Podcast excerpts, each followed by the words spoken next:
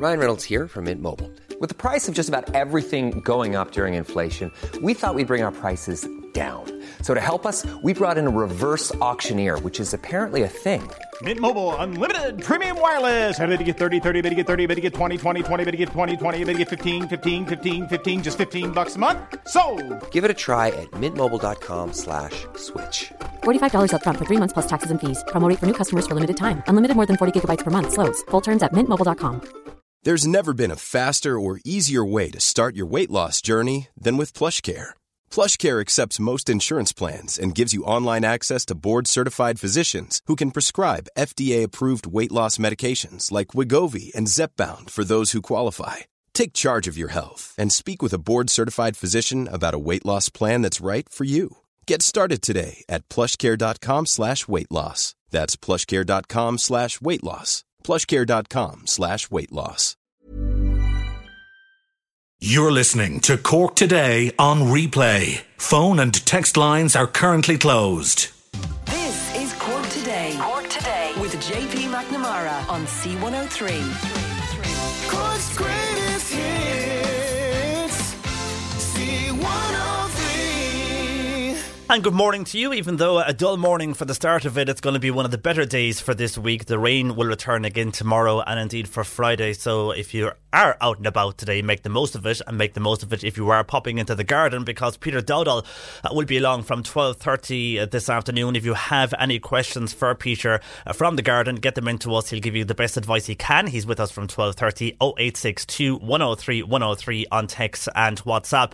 Also ahead on this morning's programme, the future of the IDA site in Fermoy. Many feel this particular site is turning into a wildlife park as the site remains idle. We'll be discussing that shortly with Deputy Sean Sherlock. Also, how 62% of Irish people are now overweight. We find out the effects this is having on us, but also why the Irish Heart Foundation is asking people to get their health checked regularly, and indeed how difficult it is then as you get older. You have to meet certain BMI requirements, because your BMI is your body mass index, but as you get older, as you hit 30, 40 and 50, the actual index itself increases.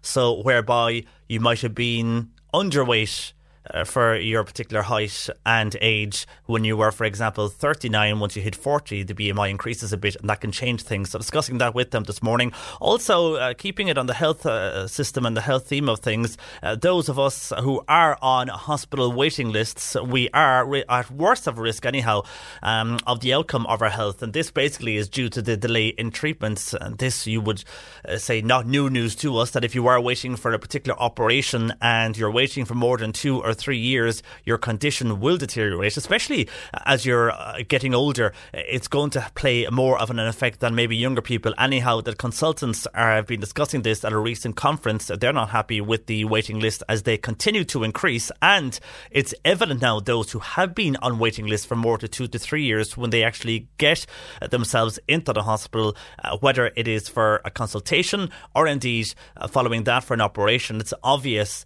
they have suffered, and their outcome could have been a lot better if they were seen to in advance rather than waiting 2, 3 or 4 years. Anyhow, discussing that this morning with a consultant who feels something needs to be done sooner rather than later, especially for the older members of our society, where this is having a bigger effect on. Also, we're going to hear more about scams as more people fall for scams, unfortunately, be that online or on the phone.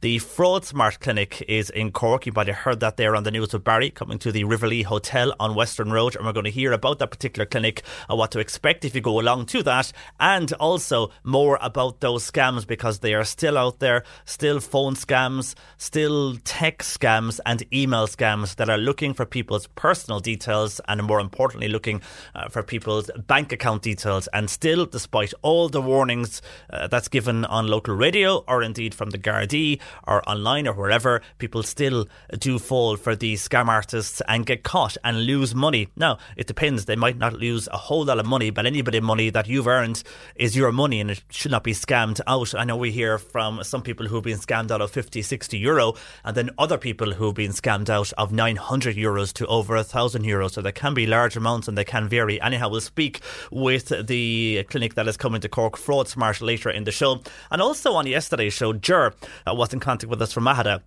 And he was taken back because he wasn't happy that the Irish national anthem, Amhrán na bhFiann, wasn't played before the Irish rugby match last Sunday morning when Ireland plays Scotland. And he was looking for people's views on that. And we discussed the fact that Ireland's Call is the anthem for rugby, as it is across the 32 counties of Ireland. And we have a difference in the way of thinking and tradition here in Ireland from north and south. Some people in the north feel they belong to the UK and some people don't, and because of all of that they decided to come up with a particular anthem for the whole country when it came to rugby, and that is what we used, and when we're playing abroad that's what is played, and most people were happy with that. But we got a number of calls yesterday after we raised that on the show with various comments from people, so I get back to those comments because we got so much interaction on that, either online or indeed on our phones and text yesterday. We'll get back to that particular issue, and we did look into Ireland's Call and why that particular song was written and what other sports have adopted that song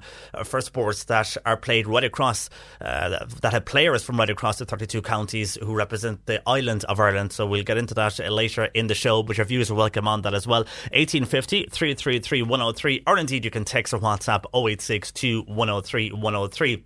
And Michael D. Higgins, our president, has come out in the last few days. Last week he was speaking at the National Ploughing Championships and he gave his view on what was happening with regard to the beef crisis and beef prices that farmers were at the time picketing factories for. He felt we need to look after basically our rural producers. Now that was what he said at his actual speech of the opening. He did change his tune a bit following that in front of TV cameras when we interviewed. He wasn't as open, but at his speech at the particular ploughing opening, he did say that we need to look after our producers, and he was hoping for some type of an outcome in that particular dispute. Well, again, this morning he's making the news, and Michael D. Higgins says that he's well within his constitutional right to speak out about certain issues. Many felt that he has spoken too much over the last while about issues that he should not be speaking about. Well, he says he can, and the President says he wasn't elected just to read speeches that were handed directly to him.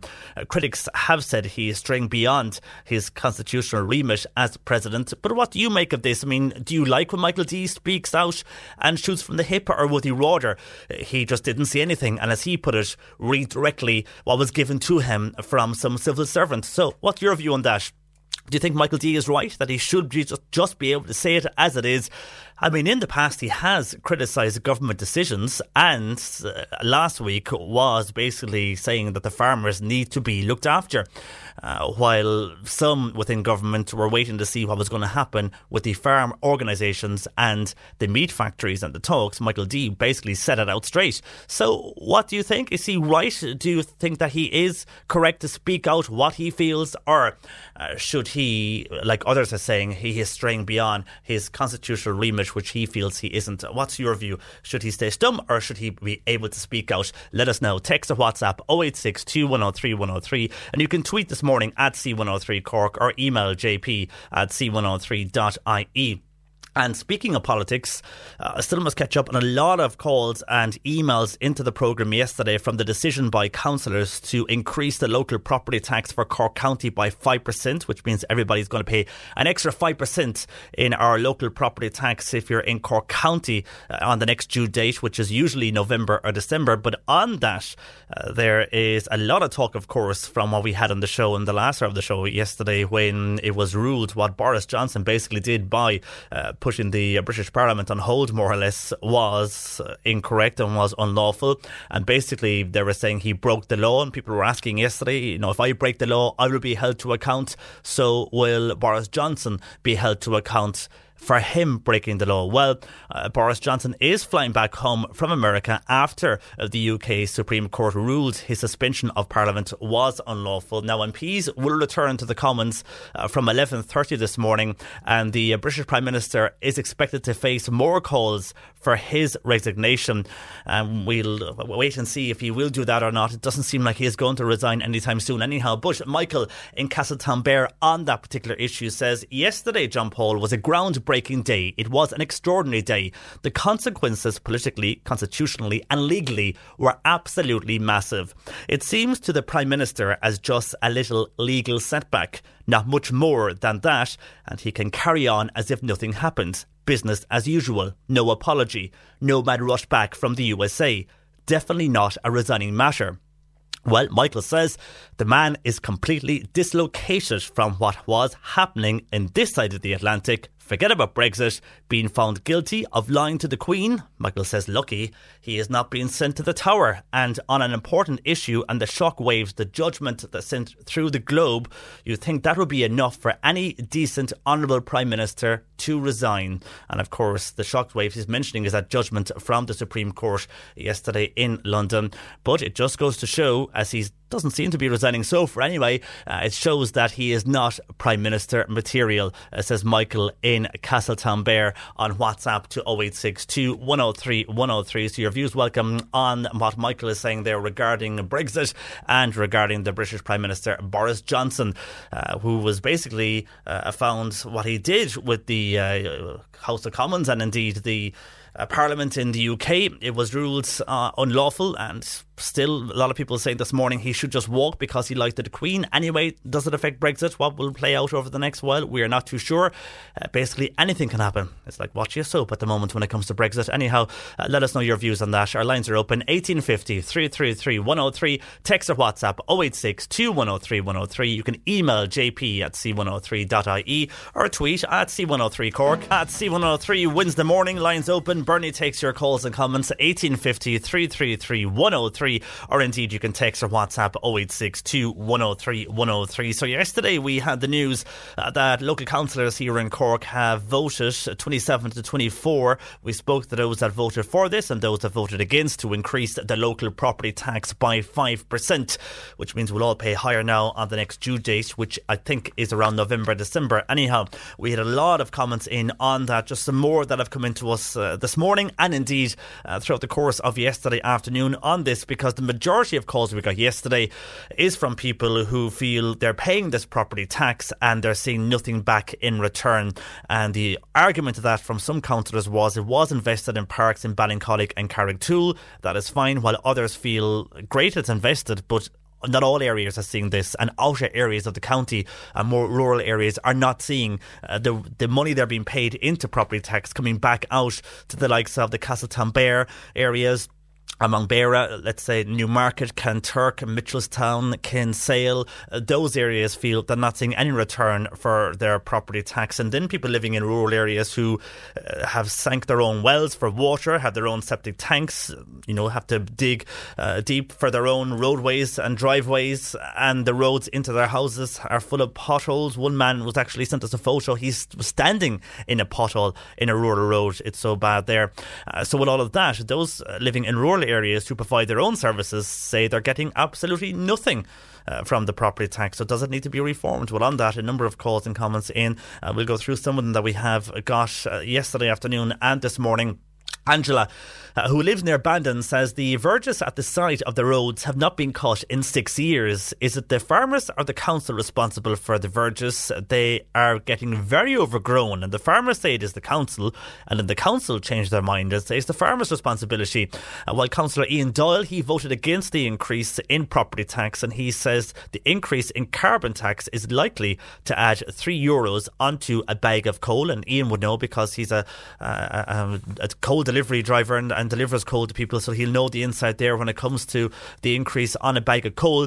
And Councillor Sean O'Donovan emailed us on the show yesterday afternoon, and he says, I voted against the 5% increase at yesterday's full council meeting because I do not agree with the particular tax.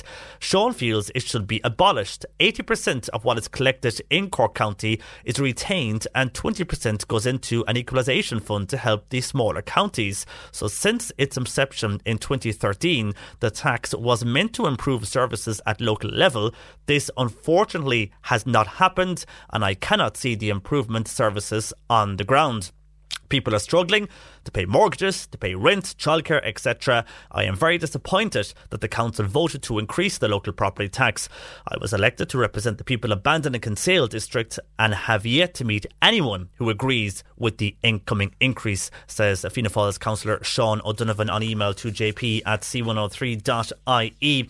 And Anne on text this morning saying, I'm very angry with Cork County Council's decision to raise the local property tax. The Green Party will ruin the country with taxes. this. They did it before in government with Fianna Fáil. I hope the Green Party will not be part of a new government after the next election. All the Green Party want to do is make cycle lanes and bring in taxes, says Anne on text to 0862 103 103. And on the issue of dumping, we were sent pictures by Aoife earlier this week. They're on our Facebook page at C103 Cork because someone has dumped domestic rubbish, three large bags of domestic rubbish dumped on the Macroom Road out of Bandon. It's near Castlelack, if you know that area, that particular crossroads where there's, I think it's an ESB substation or something. As you drive out towards the Macroom area on your right, Michels would be on your left, that particular junction there. Just beyond that, three large domestic rubbish bags dumped. And despite efforts, as many are saying, by local councils to tackle fly tipping, it just continues across the county. Anyhow, you can see the size of those bags and domestic rubbish dumped there on our Facebook page. Go to C103 Cork on Facebook. And some good news. First of all, if you're living in Balgoolie, news that Irish Water will start Balgoolie's scheme, and the last part of this particular works will be completed in the next couple of weeks and should be completed then. Well, they'll start in the next couple of weeks and it should be completed by February 2020, which I'm sure is welcome news for those in Balgoolie. And finally, in Cormac Sherry, there's a lot of celebrations because a giant bluefin tuna weighing 600 pounds and measuring 8.5 feet in length was caught off Cormac. This was during the weekend. The huge fish, he was caught by Dave Edwards of the Cormac Shirley based West Cork Charters, and as part of an ongoing catch and release programme aimed at establishing population numbers for the fish in the North East Atlantic. But this particular bluefin tuna, it's a prized delicacy in Japan where an individual fish can sell for tens of thousands of dollars. And now this fish has gone back into the sea, but it shows how much can be made in Japan if this fish was caught. Anyhow, giant bluefin tuna off the coast of Cormac. 1850 333 103, lines open. We'll get through as many of your comments as we can across the morning. More coming into us here on various issues. We'll get to those. You can text or WhatsApp 0862 103 103. But what is to happen with the IDA site in Fermoy? We'll find out next. Cork Today on C103. Call Patricia with your comment. 1850 333 103. The IDA site in Fermoy has been in the news for the last number of years. Reports recently in the Avondhu said it was like a wildlife park, and local concerns are saying that not enough is being done to create employment in the area of Fermoy and indeed Mitchelstown. With local Labour Deputy for Cork East, Sean Sherlock, joins me on the issue. Good morning to you, Sean. Good morning, John Paul. Forgive the noise in the background. That's the usual morning bell. Oh, the bells at the dial, yeah. Sorry about that background noise. No problem at all. We'll get over that. But on the IDA side, first of all, a lot of people, Sean, locally are saying it's turning into a wildlife park. Has it gone into that particular condition and a bad condition that we have weeds overgrowing there? It has, and I think it's probably a reflection of the fact that there hasn't been any activity on the site, that the site has gone to that, state of, or that condition. And it now begs the question as to whether or not the 17-odd acres that are in Fermoy, the 160 acres, for instance, that are in Carrigtwohill, the land that's there as well in Mallow, whether or not, if we're talking about foreign direct investment, so that's external companies coming into Ireland, whether or not we now need to look seriously at whether the sites that I refer to there, Carrigtwohill, Mallow, Fermoy, now need to be looked at in a more imaginative way, such that if proposals come in from Irish companies or Irish entities to seek to use the land for job creation or to create companies, maybe there needs to be a changing of the strategy or the policy by the IDA. Now, I can understand the IDA saying, look, we need to hold on to this land because you just never know when, a foreign direct investment company will come in. And when I was minister, we had ABEC coming into Fermoy on my watch, for instance, and also on my watch in Mallow. You also had the expansion of the company Mallow, which was an automotive derivative company. So I would caution, though, that there needs to be, for instance, if you have 17 acres in Fermoy, just taking Fermoy as an example, and if a local entity has a proposal that they want to maybe use the land, so for instance, if Chargas Moor Park spins out a company you know, that is an industrial collaboration between the researchers and a foreign company. If they say, well, we've now developed a product, we think we can create a food-related, product, we need to set up a manufacturing process. If proposals come into, for instance, Enterprise Ireland for that, and if the IDA owns the land, and if the tires are kicked on that, such that you could use the IDA land, well, then I think we need to kind of explore those avenues. And I would also say that the Cork County Council now is increasingly moving into the economic development space. They have a specific directorate for economic development. I don't have sight of what their economic development policy is, but certainly, Cork County Council working with the IDA, working with Enterprise Ireland, could be more imaginative, I think, in relation to how land is used, and specifically if it means that you have to change the rules such that lands at Carrigtwohill, lands at Mallow, lands in Fermoy and other sites as well, could be used for productive purposes to create jobs, essentially. Yeah, because you mentioned Carrigtwohill there, that's a very successful IDA site. Some major pharma companies now located within that particular site. It's evident in the evenings with the traffic that is in and out, the amount of employment that is in that particular region for the East Cork area. And with Fermoy, just off the motorway, it would be an ideal location as traffic continues to grow and we have more jams every evening in the city. Outer spaces like Fermoy, you think would be an area whereby the IDA and others, bigger companies, would want to invest so they're the likes of their customers and staff can park without getting stuck in traffic, because a lot of big companies have left Fermoy over the years. For example, Bupa, which was in the middle there in Fermoy, that became Quinn. Then Quinn moved to the Little Island. Now it's Leigh, but it's not in Fermoy anymore. So we've had big players in Fermoy before, but not so much now. And you mentioned Bupa and Quinn and Leigh. That's a key example of an entity moving from Fermoy literally up the road to Cork to Eastgate Business Park. Now, it still employs a lot of people from the Fermoy area, Mitchelstown area, but albeit in Cork. And it's a classical example of how, for instance, if you were being imaginative about the type of land, how you use your land banks, you could start engaging for, on services-related industries, because people are going into the Dunkettle every day. It's an absolute bottleneck. We now know that there's going to be, they're saying 10 months or 11 months of a delay in the Dunkettle, but I think that will be much longer, to be honest. I think the dogs in the street know that.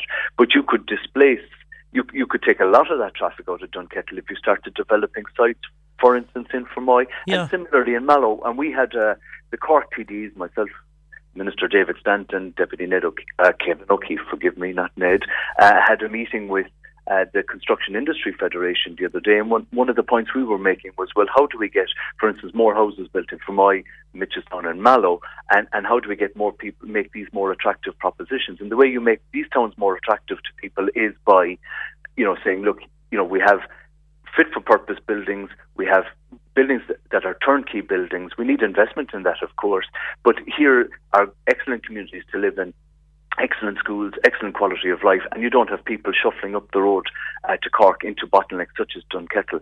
So we need to, and this is what I tried to do when I was a minister in government, we started looking at sites like, for instance, in Fermoy, where you had ABEC coming in to create jobs there. We looked at investments in, for instance, like Dairy Gold in Mallow, where you had, key investments in, which taxpayers partly funded, into the expansion of Dairy Gold in Mallow, for instance, in Mogheely and places like that. And it was about trying to, not funnel everybody into a big city location and trying to displace those jobs back out into the communities, and to do that in a proactive way. So I think the bottom line here, John Paul, is that, like the 17 acres, for instance, in Fermoy, I would reiterate the point that I think that if local proposals come in, for instance, if there are collaborations between Teagasc and local entities about maybe creating fit-for-purpose factories that you could turn a key on, industries will be interested in those types of facilities if they're food grade or high end research grade, and then you can start creating the jobs. And it means people will want to stay in these towns, live in these towns, you know, and continue to raise families in these towns, which is the most important thing. Yeah, because a lot of the big companies, the IDA would say they want to be located on the city quays and the big glass buildings. But if you look at certain industries, they may want to go and move to areas like Fermoy, so attract the right industry as well, rather than an industry that doesn't want to be in a county town. I just want to move on, Sean, briefly to the broadband network. I know there's a lot of talk about this. You have come out yesterday because a lot of people feel the government and the state investing 2.9 billion of public money into a new national broadband network, and then at the end of that the state don't own this particular network. That is just wrong, and you feel strongly about that, and that seems to be the way it's going to happen, and it's still going ahead. Is there any way of stopping this or convincing the government from doing otherwise? We've had so many different timelines now for the delivery of the national broadband plan, and on our watch it was coming in at 500 million, which seems like a drop in the ocean now, even though that's €500 million. And now it's coming in at something like 3 billion. And the idea that we wouldn't, as the majority shareholder, that the majority shareholder being your listeners, John Paul, being the taxpayer, the idea that we would hand over the infrastructure, the transmission, the underground and so on and so forth, after the 25 years and not own that, having been the majority investor in the project, seems to me to be absolutely crazy. So I have now published a bill which gives a voice to the Oireachtas Committee's recommendations, which were very clearly stated that during the summer of this year, they stated very clearly that the ownership of the network should be retained in public ownership. So I have now drafted a bill, published a bill to that effect, saying we need to retain the ownership. And the reason for that, because some people have said to me, look, why do we need to own it? And after 25 years, the technology will have moved on to such an extent. Like all you'll be owning is, wires and telegraph poles and holes in the ground. But the logic of ownership is that you don't know where the technology will be in 25 years, and it's always good to have an asset because you do not know what in 25 years you'll be laying into those very, so-called holes in the ground in terms of cabling or infrastructure. And to have ownership of it, it's safer, it's more cautionary, and it ensures then that you might be able to generate a revenue stream off that infrastructure somewhere down the line. Even though we're moving towards 5G, we've moved into wireless technologies, but we still don't know. And I would say that I better to hold it and retain it if you're the majority shareholder or investor in an entity than giving it away after 25 years, for a song. In case you'd have a foreign owner then who could sell it off to another owner in a different country, and we'd be left with a situation. Yeah, and we'd be left with a situation where we've been with air and stuff, yeah. Very finally, on President Michael D. Higgins, I'm getting a lot of calls this morning who agree with what he has come out and said yesterday, and indeed again this morning. He has said that people did not re-elect him to be a man with no opinions. He's come under criticism because some feel for what he has said on regarding the farmers, what the prices they receive for beef and the defence forces, that he is stepping over the mark and wading into political issues. What do you feel? I mean, you'd know Michael D over the years from his involvement in Labour. Do you feel he's right and he should be able to say what he wants? Because he is a very opinionated man and he speaks very well when it comes to these particular issues. Or do you think he should just stay quiet?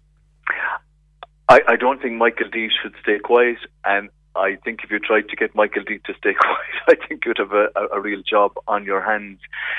I think the President's role has evolved since Mary Robinson's tenure, and I think that there is a role for the President to act as a touchstone to reflect what people, ordinary people, are thinking on the ground. So when he makes an intervention in relation to pay and conditions, for instance, of the defence forces, he is only reflecting, I think, what people are thinking on the ground. So has he overstepped the constitutional boundary? Personally, I don't think so, but you would say that anyway because you're a friend of Michael D. Higgins, and, I had the honour of, nominating him as one of the Oireachtas nominees when he first stood for the presidency. So, you could say that I have a bias there. But if he's talking about rural Ireland, from which Michael D. Higgins himself came, he's a man of rural Ireland himself. He knows of the plough and the harrow and the furrow. So that's in his DNA. instinctively, although he might have reached the lofty heights of academia and the presidency. But you don't forget that we are still very much rooted in the ground, so to speak. And I think it's important that when he does speak for farmers and when he does make interventions in relation to, you know, the suckler crisis, for instance, where he spoke at the ploughing championship in respect of maybe the idea of accepting a deal and using that as a staging post, I think he was reflecting the views of the vast majority of people who live in rural Ireland. So, you know, I think he's doing an excellent job. I'm very proud that he's our president. He received a massive mandate from the people to be our president, and he spoke, you know, he has spoken on things in the past. The election came, the people voted for him. So I think the people, to be fair to the people, like the idea that their president can speak on these issues. Well, a lot of people feel he should be able to speak out, so far anyway, on text and WhatsApp. We'll see what comes in over the course of the morning. For the moment, Sean, thanks for joining us. That is Cork East Deputy Sean Sherlock on the issue of the IDA site in Fermoy, also the broadband network and the future of our broadband network. Your views are welcome on that 1850 333 103 regarding the IDA site in Fermoy. Tom Fields, why not put that land to proper use? And use it for housing, says Tom, while Jack, similar to Tom, says, why not put that use of that particular land in Fermoy, build houses on it? But then, as Jack says, I suppose we do need the jobs to be here in the area for people to live in those houses, says Jack on text to 0862 103 103. And regarding Michael D. Higgins and speaking his opinions, a texter here saying, yes, John Paul, I think Michael D. was right to voice his opinions. After all, he is our president, the American president, and others speak every day, so why can't ours? Your views on that, 1850 333 103, text or WhatsApp 0862 103 103. On the way, we'll be discussing how 62% of Irish people are now overweight. You're listening to Cork Today on replay. Phone and text lines are currently closed. Cork Today on C103. Text or WhatsApp Patricia with your comment. 0862 103 103. Some 70% of Irish men and more than half of women are overweight or obese. The latest health screening results can reveal. Maurice Damery is a health check manager with the Irish Heart Foundation and joins me this morning. Good morning to you, Maurice. Good morning, John Paul. Thanks for having us on this morning. Thanks for joining us. Now, these figures are based on our body mass index. Just explain first about BMI. That's right, and these figures were done through Leia Healthcare's cardiac screening programme, so they would have done people's waist measurements, and they also would have looked at the body mass index, looking at their weight and the height, and calculating that to look at their weight and to see and assess if they are overweight. And as you can see, the study has shown that 70% of men and over half the women that they screened were overweight or obese. And this... unfortunately, it doesn't come as a surprise to us in the Irish Heart Foundation, because this is something we're finding ourselves through our own health check programs, that there are a lot of people overweight or obese in Ireland, and this is a huge risk factor, as you know, for heart disease and stroke. And regarding the BMI you mentioned there, some feel that sometimes the BMI can be a bit unfair, because as the older you get, the targets do increase with BMI. So, for example, if you were 29 and you had a certain BMI and you hit 30, the goalposts change and you can become overweight, basically, because your age has increased. Yeah, well, we encourage people to be physically active, you know, to keep their weight within a certain, you know, limit, or whatever should I say. But it's in terms of carrying weight around the middle, you worry about the pressure that can put on the organs as well internally. And if people are carrying weight for a long period of time, that can increase the risk of high blood pressure. And also being overweight for a long period of time makes your heart work harder. So this in turn can lead to high blood pressure as well, which, as we know, is a major risk factor for stroke and heart disease. And what we're finding in Ireland as well is that 64% of people over the age of 50 have high blood pressure. So we really, all these risk factors put together are putting people at serious risk. One of the things we try and do in the Irish Heart Foundation is we have a mobile health unit that travels the country, and that provides free blood pressure and pulse checks. So people can keep an eye on our website, irishheart.ie, and they'll see when the mobile health unit will be in their area. It's back on the road, actually, the middle of October. So hopefully we'll get down to the Cork area at some stage. Do, and let us know where you are. We will, yeah, you'll find it on our website. But the other thing is this month what we have is we have an Escape Your Chair campaign. It's a Heart Month campaign. So what we're doing is encouraging people to be less sedentary, to move more and to sit less and to be a little bit more active in their day. So we have a lot of tips on our website, irishheart.ie, Escape Your Chair. People can have a look there. And what we're doing is leading up to World Heart Day actually this month, where there'll be a Heart Hero 5K walk in local park runs. Now, people can attend their local park run. If they go on to the website as well, they'll find out where they can sign up. This is free. People can go to the park runs and do a walk, or they can do a run and they can do it free. If they like, they can support our Heart Hero 5K, where they can sign up and donate to the Irish Heart Foundation and also receive a free T-shirt for the day, or should I say T-shirt, once they've signed up. So there are many ways that people can be physically active. So we'd encourage people to go to the local park run. They can look out for a mobile health unit when it's in the area. And another program we have is the Farmers of Hearts program, where we provide free health checks for farmers in the marts as well. And the mobile health clinics you mentioned there, they're free, and do they test for every kind of condition? For example, I have a few people texting here, outside of high blood pressure, can you get your cholesterol checked at those particular units? Yeah, unfortunately, we don't do cholesterol generally through the mobile health unit. We do it in the farmers' marts for farmers. And the reason for this is that we rely heavily on sponsorship to fund the mobile health unit. In fact, Pfizer, Bristol Myers Squibbs are funding it or sponsoring it at the moment, should I say. So it would be difficult for us, unfortunately, to provide cholesterol checks because they are quite expensive. But what we do provide is a free blood pressure check and a pulse check.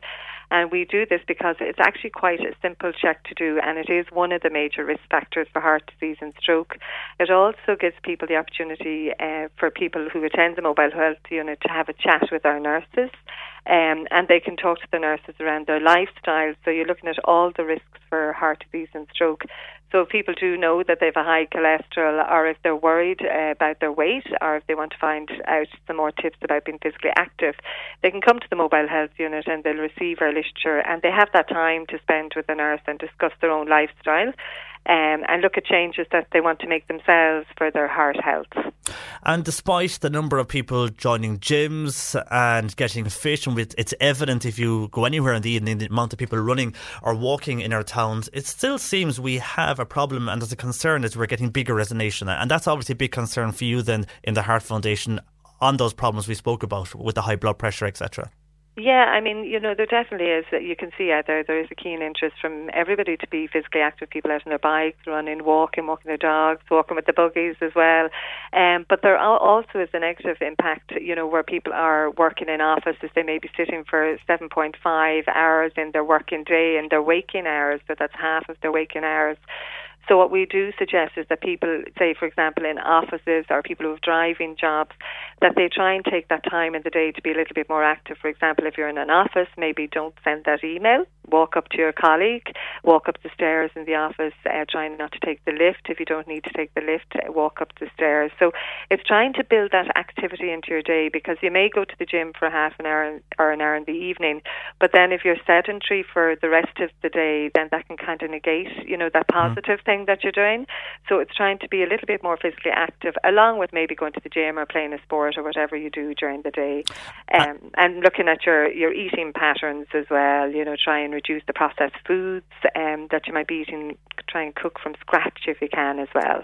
And I was just reading a report there from the UK this morning. It seems that when it comes to heart transplants, that hearts were so damaged because of obesity they could not be used in organ donation, and it seems the quality of the hearts in the UK is dropping all the time. So that's something we don't want to happen here in this country. Yeah, no, so it's very important that we do look after our hearts, and how you can do that is to be more physically active, maybe 30 minutes a day, 5 days a week, but along with that, try not to be sedentary, try to move a little bit more during your day when you're in an office. You know, look after your blood pressure, have a regular check. If you're 30 or over the age of 30, have your blood pressure checked once a year.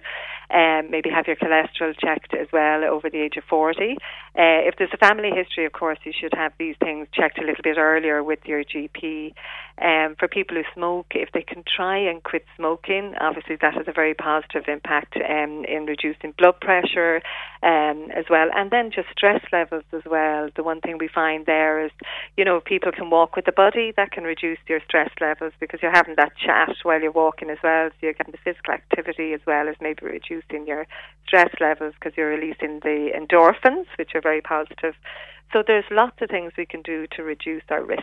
Yeah, and stress a high factor these days, unfortunately, for a lot of people. For the moment, Maurice, thanks for joining us. Let us know in the future when those clinics are in Cork and we'll give them a mention for you. That's Maurice Damery there, who is Health Check Manager with the Irish Heart Foundation. Good morning to you. Our lines are open. Bernie takes your comments 1850 333 103 or indeed you can text or WhatsApp 0862 103 103. You can email this morning jp@c103.ie.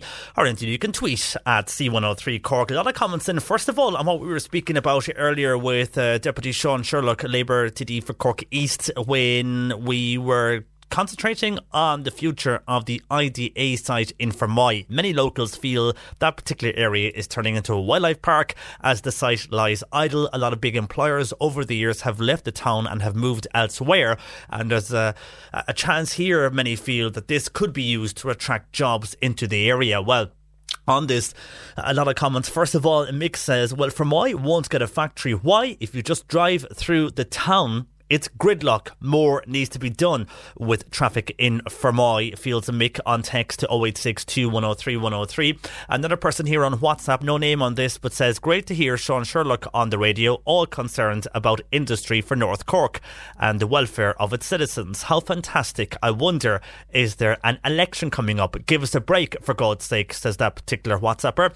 While Dermot says, I think they are right to attract maybe food industries to Fermoy, as many financial industries now want to be based in the city locations. We do need more jobs in Fermoy, but to be realistic, we need to attract the right employers. Some will simply want to be in urban areas, while others, an area like Fermoy, will suit them to set up.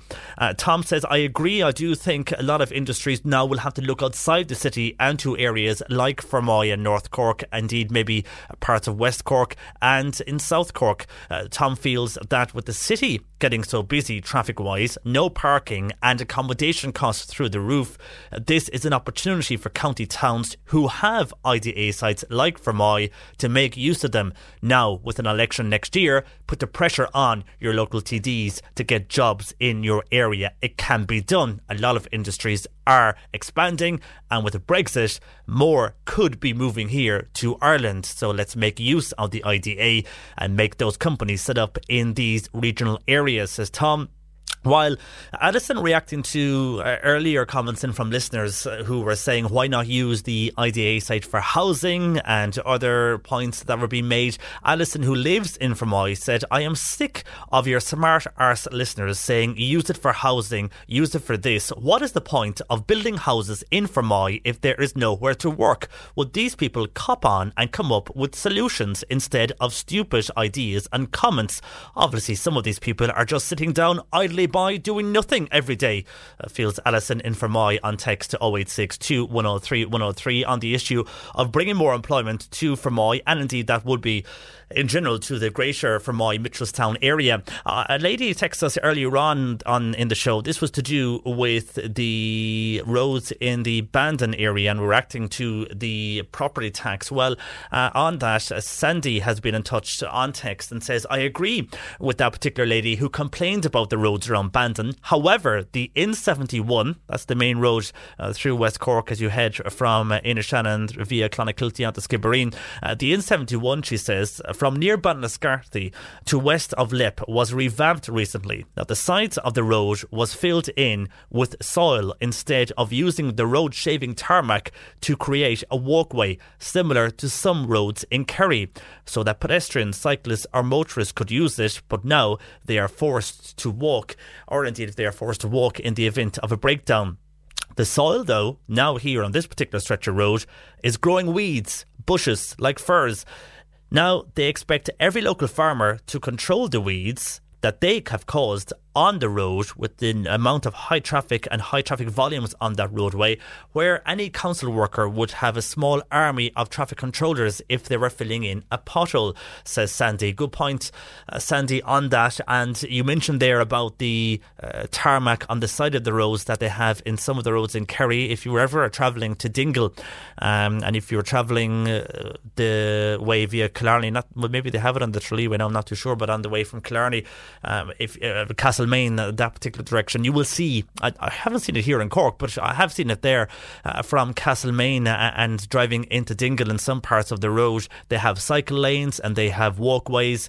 And she's making the point that that could have been done as well on that particular stretch of the N71 instead of putting down soil. And now that soil, of course, is growing weeds. So thanks for your text, Sandy.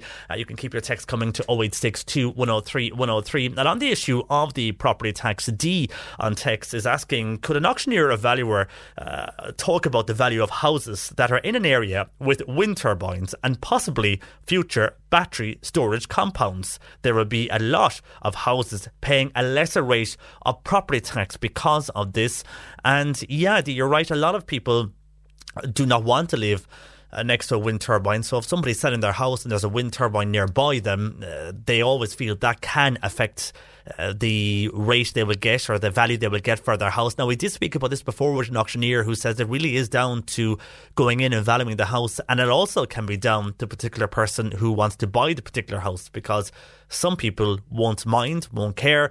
They may like that it's in a rural area and the actual wind turbine nearby would not affect them, so it won't affect the price, but then other people have. So even though you would think not, auctioneers have said it really depends on who is going to buy the house. But overall, you would think that it would have a knock-on effect on the cost of a house in an area if there is wind turbines in an area and if there's a possibility of battery storage compounds as well.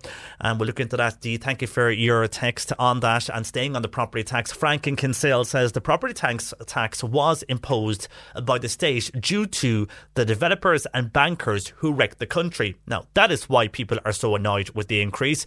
Is there anyone going to stand up and speak out against all the developers who destroy this particular country? Many back in business, and Michael D. Higgins should have the right to speak his mind. He holds the highest office in the country, says Frank. While Sheila says, when the property tax came out initially, all the houses in her area were paying the same tax. Some houses are much bigger than Sheila's house, so why is that?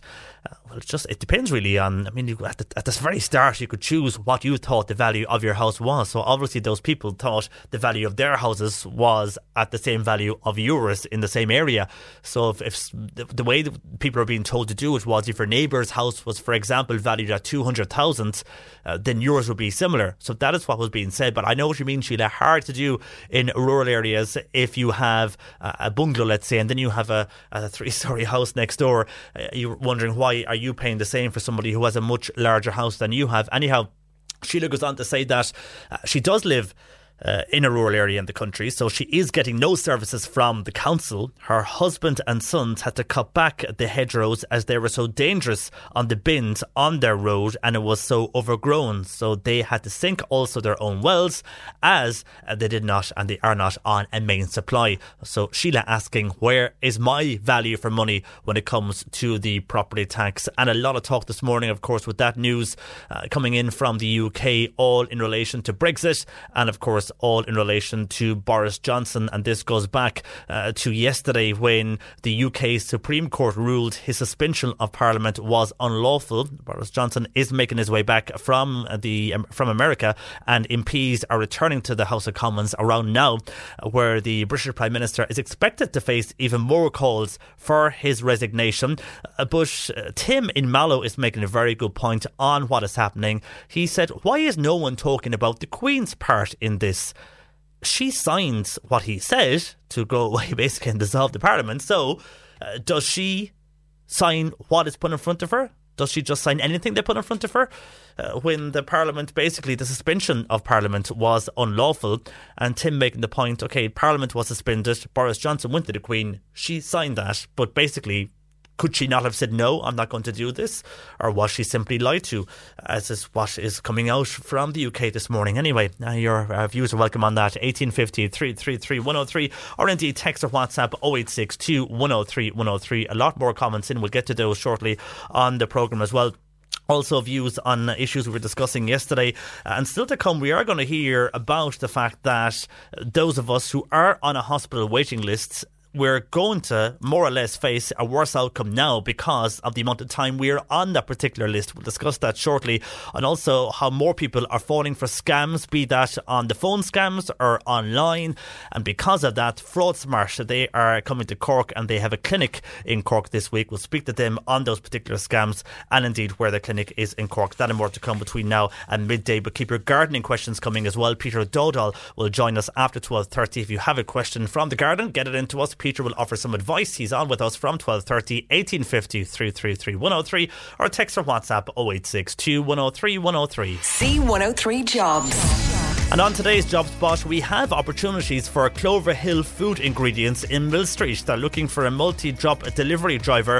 A full C licence and all training modules must be up to date. Power pallet truck certification desirable, but not essential. Email your CV to hr@cloverhill.ie.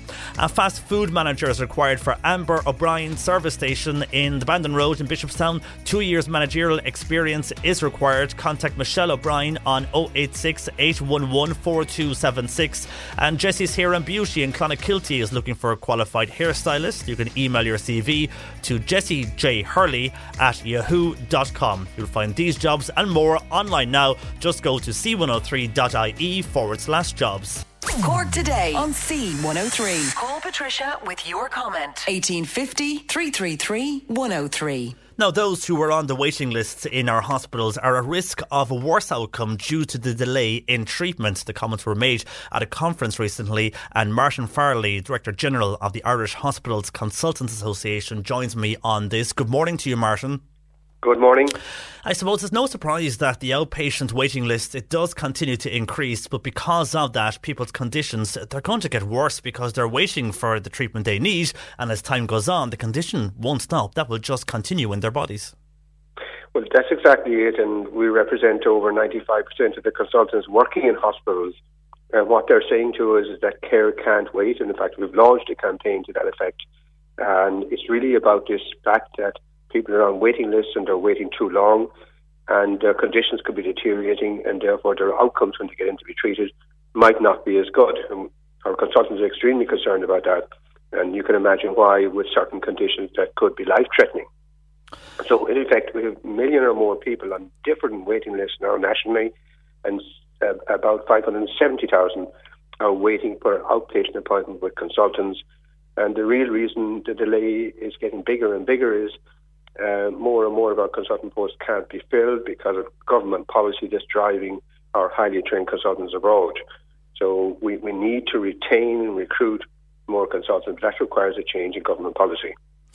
And I'll just come back to that matter on recruitment for the moment in hospitals with consultants, but on the waiting list situation, can consultants or doctors do anything if they feel that their patients aren't being looked after in a proper manner and they know they have a patient that really needs urgent care? Can they refer something to the medical council or to the HSE? Is there anything that the consultant can do for a person when they know they need treatment ASAP, but the system isn't letting them deal with that?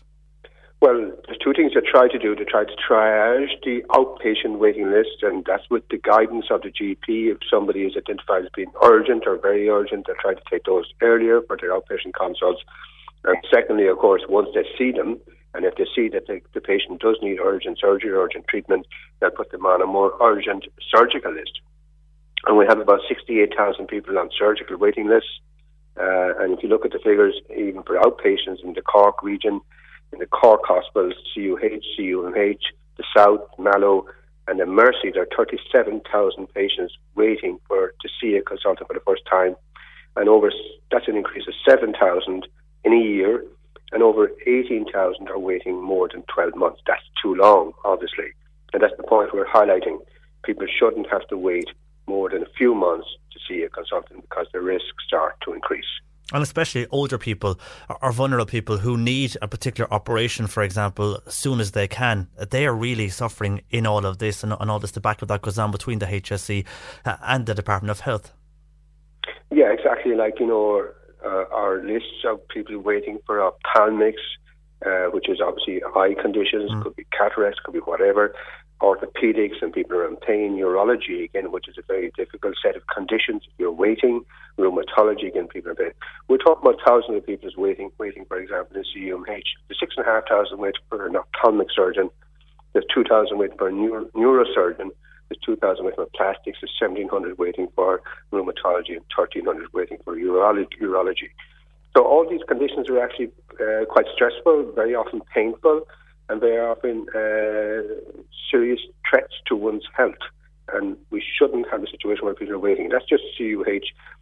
Similar situations apply in the Mersey and in the South and even in Mallow.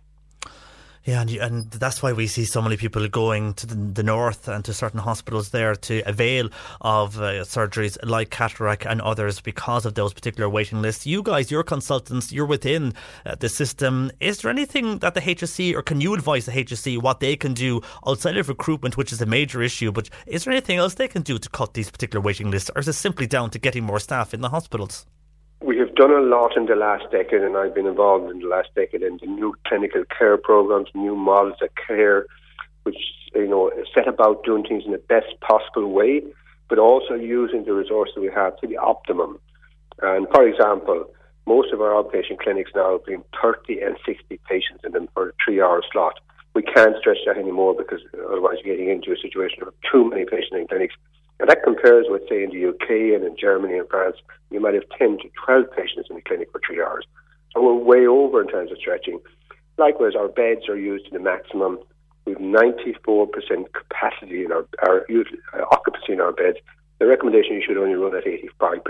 We're the highest occupancy in Europe, but we've the lowest number of beds, and we've the lowest number of consultants on a per capita basis.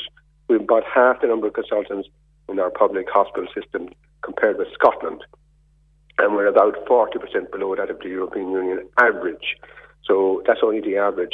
So we clearly need to fill the 20% of our posts which are vacant that we can fill because of government policy. A decision was taken back in 2012 that has been ever since driving these highly trained specialists that we train with taxpayers' money. They've been driven abroad. Why? Because they've been discriminated against. They're being offered contracts that are paying them a third less than their colleagues for doing the exact same work. And it's not surprising they're voting with their feet. We need to get them back. And it's a very simple fix. We just have to restore parity. It's been done for every other public servant. Yeah, teachers are getting it, I think, that they have fought for it, and they're trying to restore it with teachers who were in a similar condition, those employed after 2012 on a lower wage than those before 2012. Yeah, and there was a 10% cut that affected all public servants, including consultants and teachers. That was addressed in last year's budget. And while it's not an exact fix, it actually goes a long way. I know the teachers still have outstanding issues, which I respect. But what happened in with consultants is, in addition to the 10% cut, there was a further 30% cut. And that hasn't been addressed at all, which is bizarre in the context that we have such long waiting lists and so many posts we can't fill. So what we're asking the government to do is to actually deal with that in this current budget. Unfortunately, Fianna Fáil have come out and said that it should be dealt with in the budget. And equally, Sinn Féin have come out at our conference last weekend and said it should be dealt with in the budget. But we're not getting the same commitment from the government party, Fine Gael. So we're trying to meet them and say, listen, will you fix this? This would actually be better than cost neutral, in my view, because we'd have reduced spend on agency, we'd have quicker treatment for patients, patients would have shorter stays in the hospitals, and they'd have better outcomes. So if this was the private sector, it would have been done years ago, and we can't understand why the government is not actually doing it now, if only because of the patient care, but actually from a financial point of view, it will be better than cost neutral in a very short period of time because of the benefits of it for patients and the short length of stay, and we'd have our hospitals working far more efficiently and far more effectively. So that's the big ask we have for people, is to talk to your local political representatives, ask them to raise this issue. And we're running a campaign, it's called Care Can't Wait, for the very simple reason, for all the reasons we've now discussed in this interview. But, you know, it's compelling in the extreme that we shouldn't be continuing with this false economy that was brought in 2012. And while other parties are saying that they can and they want this to happen, and you're saying you haven't met yet, or Fine Gael haven't come to you yet on this, is it a case from their point of view that maybe the money isn't there? And what happens in that situation if they simply say the money isn't there? Do you say, well, it's unfair if the money is there for some parts of the public service, but not the big part, the part that's saving lives? Well, actually, I would say, if you do the maths on it and do the figures, it will not cost you anything once it's fully phased in because of the benefits. But secondly, even the upfront cost will be very, very minimal in the overall scheme of health budget that's spending 17,000 million per year. We're talking about a fraction of 1% in terms of cost if you didn't allow for the benefits and the savings. But if you allow for the benefits and the savings, I'm convinced there's no real cost. So, as I said, any proper run business or any properly run government department or government would have this done years ago. So I don't buy into the argument that's going to cost you money that you don't have. In fact, it's beneficial in terms of running a more effective, cost-effective health service. Yeah, and a more efficient health service when it comes to waiting lists. So are hospital consultants, are you looking now in the consultants side of things of taking industrial action? Many will say this may impact more on the health service if consultants do go out on industrial action to get those terms and conditions reviewed. Well, we have a policy of not taking action that will impact on patients. So I want to reassure patients out there, consultants will not be taking action that will impact on their care or delay their care. We still haven't ruled out some form of industrial action, but we have to be very carefully vetted to ensure it doesn't impact on patients. What I would say is that the government shouldn't push doctors and consultants into taking industrial action, especially in a situation like this, where it's a clear win-win. And in fact, this is beneficial to patients. If we do it, we can staff our team, we can reduce our waiting list, we can ensure that patients get treated far more quickly, far better outcomes, less pain and suffering. And this is the way our health service should be run. Why the government hasn't done it already is inexplicable in my view. They have an opportunity to do it in the budget on the 8th of October, and I certainly hope they'll do it. But what I say to your listeners is, raise it with your local politicians of whatever party to make sure that you have your voice heard.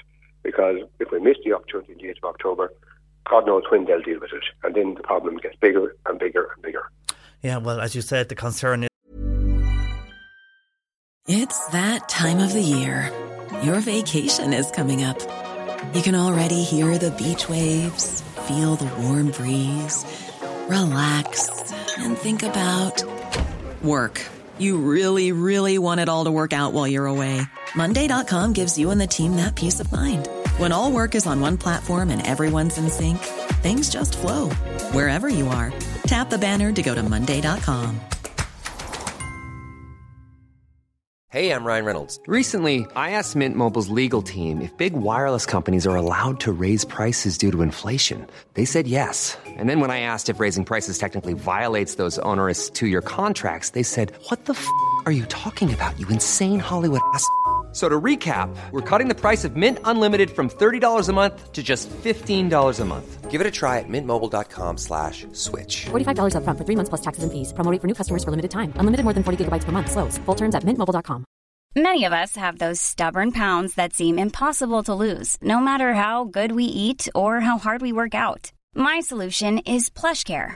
PlushCare is a leading telehealth provider with doctors who are there for you day and night to partner with you in your weight loss journey. They can prescribe FDA-approved weight loss medications like Wegovy and Zepbound for those who qualify. Plus, they accept most insurance plans. To get started, visit plushcare.com/weightloss. That's plushcare.com/weightloss. Here for those patients who are on the waiting list and who need treatment urgently. For the moment, Martin, thanks for joining us and outlining your reasons there to us this morning. That is Martin Farley, Director General of the Irish Hospital Consultants Association. And maybe you're one of those, like Martin has explained, who is on the waiting list, and you know deep down, whether it is you're waiting a cataract operation or whatever, you know that your condition is getting worse because you're on the waiting list for a number of years or a number of months or whatever it is. And of course, when you're on that particular waiting list, you then initially meet the consultant. you don't initially just go in for the operation. You meet your consultant, they come up with a plan, you meet them again a second time to go through various items, and then you may be going for your particular operation. So it's not as if you're waiting 2.5 years and then you just get your operation. You could be waiting another 4 or 5 months after your initial consultation, or even longer, for a procedure to take place. Anyhow, lines open. Maybe you are unfortunately one of those who is waiting because of what is happening at the moment in our hospitals, with overcrowding and also with the lack of consultants to carry out their work in hospitals. A lot of it due to what we saw with teachers, the fact that many consultants that they enter now to the practice, they'll be on less wages than those who were there before them in 2012, and they simply will go elsewhere for better conditions. But then there's a recruitment issue whereby people are not entering consultants in the hospitals to take up the position, and we are left with higher waiting lists. Views are welcome. 1850 333 103 or indeed text or WhatsApp 0862 103 103. Again, people seem to be falling for scams. Even though all the warnings that are out there online, the scams are on the increase, it seems, and people are still falling for them, as are phone scams. Well, because they are on the increase, FraudSmart are in Cork. They are setting up a clinic in Cork, and we'll speak to them next. You're listening to Cork Today on replay. Phone and text lines are currently closed. Cork Today on C103. Text or WhatsApp Patricia with your comment. 0862 103 103. We are always warning people about scams and new scams, but this week people are being urged to learn about financial fraud scams. The FraudSmart Clinic comes to Cork City for the first time, and Niamh Davenport joins me from FraudSmart. Good morning to you, Niamh. Good morning. And thanks for joining us. Now, many of these scam artists, they seem to target vulnerable people in society. A lot can be via phone or via email. The most recent was a text one for a bank. And people, though, unfortunately, do fall for these particular scams and do hand over their private banking details. They do. It's very easy to fall for these scams. And I think that's one of the messages we want to let people know, that you know, the fraudsters are so clever these days and they're very convincing. So it's very easy to fall for one of these. And that's why we're running the clinics to come along, learn about the different types of scams that we're seeing, and hopefully to give some practical information to people that they can protect themselves against them. Now, many calls we get here on a daily basis is about this computer scam who in the end end up looking for a person's bank details. The latest one I mentioned there was a text scam claiming to be from Bank of Ireland. It wasn't, and Bank of Ireland came out and said they will never ask for your details over a particular text message. But still, we had people ringing us saying, but are you sure you're right? Are you sure this isn't real? Maybe they want me for something. Maybe I am entitled to money. Will that be explained at the clinic this week? Yeah, so for these type of scams, what we're saying is, you know, text messages, for example, are a really good way for banks or other companies to communicate with people, but they will never ask for your personal information, or provide links to maybe websites or other things like that. So it's knowing what they will and won't ask for, I suppose, is the key thing there. And then, you know, for people to come along, and we'll give some more information about it, but a bank, for example, in those text messages will only ever ask you to confirm maybe Y or N, so yes or no. They'll never ask you to give your information. They'll never ask you to, you know, bring you to a website. But if you still feel like you think that this is a real text message, what we say is pick up the phone, use the number on the back of your bank card, and give the bank a call. And cybercrime is becoming a big issue. I mean, the latest now that people are worried about is the smart speaker devices whereby you talk to them and they'll talk back to you, like Alexa and one of those. A lot of people are worried about those now, that they are being used as scams and getting people's details that way. Is that a new fear that could be coming to Ireland? I haven't heard of it yet in this country, but I know in other countries that they're worried about this.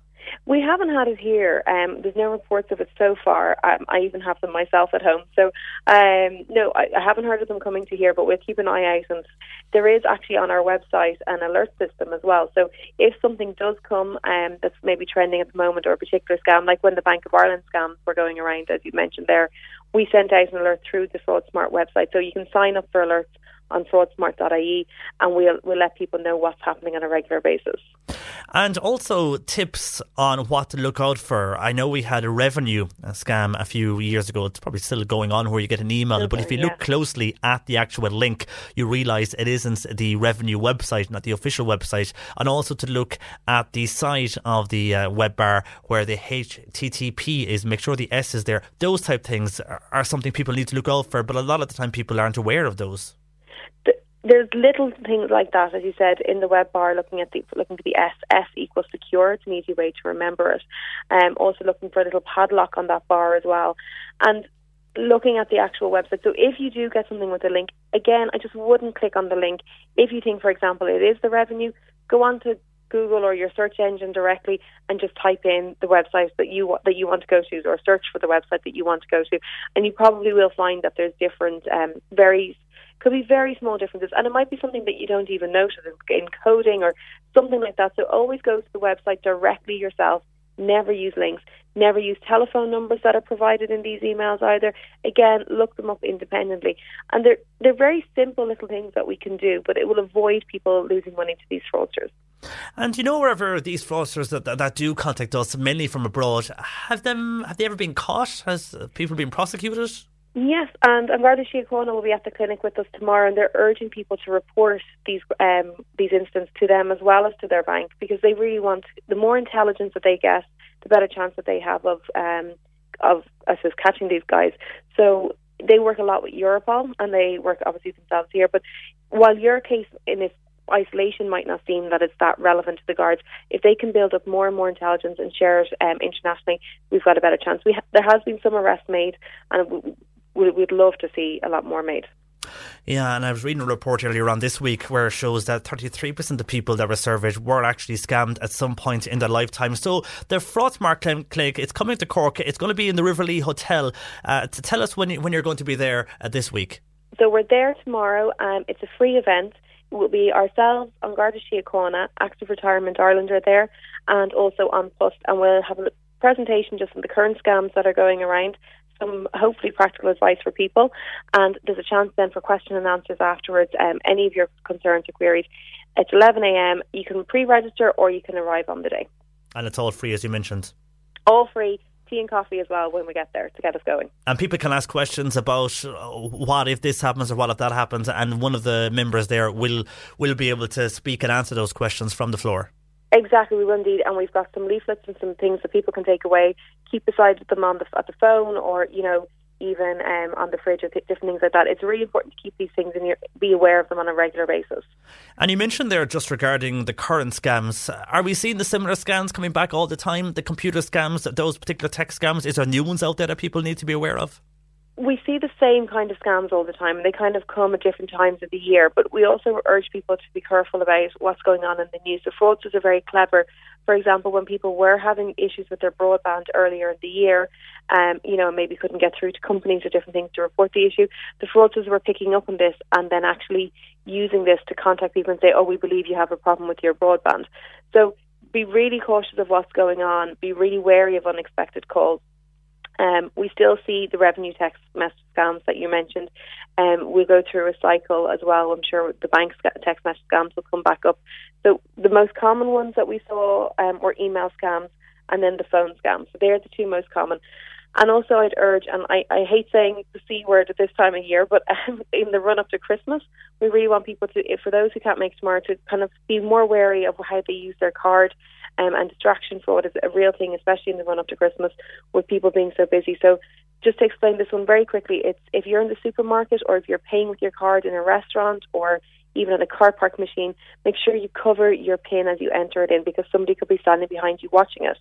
And what's happening is, as you're distracted, maybe putting your shopping into the car in the car park, somebody else will rob your wallet. So they now have your PIN and your card. So while we try to protect more and more on our side in terms of the banks and the systems that are used, they're actually going back to the old-fashioned way of just stealing your card and your wallet. So just be mindful, especially, as you said, up to the Christmas period when people will be busy shopping, and a lot of people plan in advance with budgeting and that type of thing, so be aware of that. Be aware. OK, so tomorrow, so in the Rivoli Hotel from 11 o'clock in the morning, you can go along to that particular clinic and get all the advice you need on those scams which are popping up every day here and across the country. Niamh, thanks for joining us this morning. Thank you so much for having us. Thank you. And best of luck tomorrow. That's Niamh Davenport there, joining us from Fraud Smart. Advice there on how to deal with some of those scams, and the new ones keep cropping up every single day, and they're getting more cute when it comes to bringing new scams to us here in Ireland and indeed in Cork. But if you want to go along and learn more and ask questions to a team of professionals who will be there to answer those questions, to the Fraud Smart Clinic in the Rivoli Hotel, that's on Western Road, and it kicks off tomorrow morning there at 11am if you want to head to that. 1850 333 103, lines are open. You can text or WhatsApp 086 2103 103. And yesterday, well, we got a lot of calls and comments about this particular issue.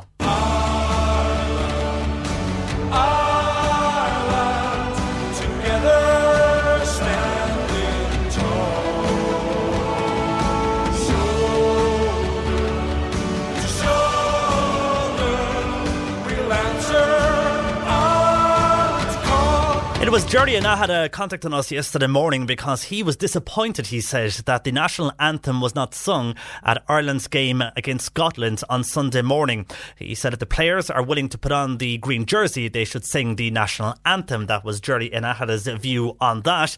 And we did mention that yesterday, and we got a massive reaction on the show yesterday, so much we didn't get to all those particular comments. And we did outline the reason why we have Ireland's Call on the show yesterday. We did more research into that. I'll read that for you in a while, but just to go through some of the comments that came into us on that particular issue, because a lot of people, some were agreeing with Jerry and some were not agreeing with Jerry. And of course here, when a match is in the Aviva or anywhere in the Republic of Ireland, we do sing Amhrán na bhFiann and then we have Ireland's Call. But when the match, rugby match that is played abroad, it's just Ireland's Call is sung. So here are some of the comments that have come in after the show yesterday. First of all, Donald saying in the 1987 World Cup, the song Ireland had before a game was The Rose of Tralee.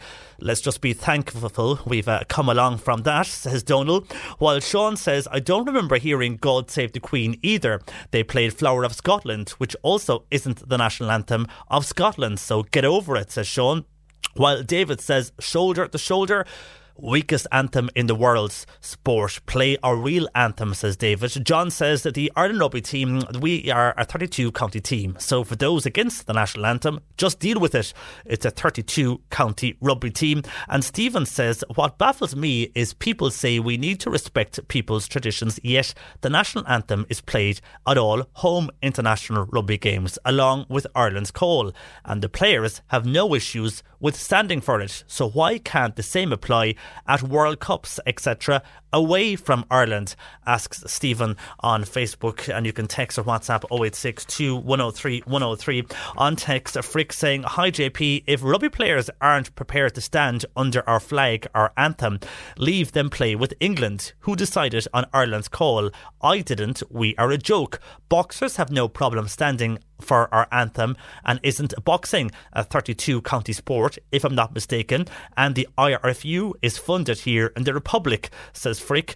While Philip says, whatever about people from the north not going along with the national anthem, it must gall other parties here in this country, in the Republic, to have to sing Shina Fina Fáil, says Philip on text 0862 103 103. Well, on that and on the issue of Ireland's Call, and we did kind of explain this yesterday, but this is the official explanation why Ireland's Call was introduced. The song is used in place of the national anthem by some sports competitors representing the island of Ireland, originally and most notably the men's rugby union team.